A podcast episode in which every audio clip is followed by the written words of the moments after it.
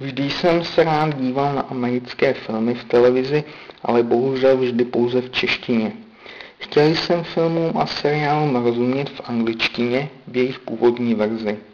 Někteří moji kamarádi se mohli buď anglicky nebo německy domluvit, nebo při nejmenším rozumět. Byl jsem vždy unešen z toho, že někdo se uměl některým z cizích jazyků domluvit.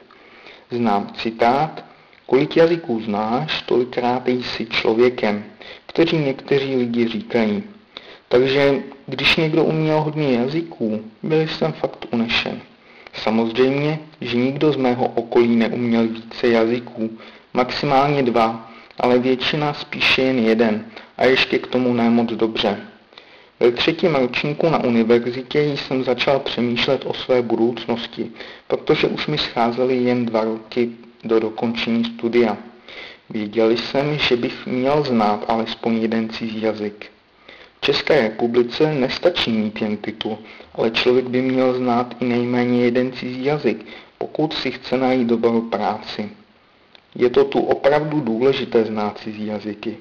Ale tenkrát ve třetím ročníku na univerzitě jsem neuměl žádný cizí jazyk pořádně, jen trochu. Chtěl jsem se nějaký cizí jazyk naučit natolik, abych mu rozuměl a dokázal se domluvit v tom jazyce. Pro Němčinu jsem tenkrát neměl žádnou motivaci a tak jsem ji vypustil úplně, jelikož jsem si říkal, že už ji nebudu potřebovat. Začal jsem se zajímat o angličtinu.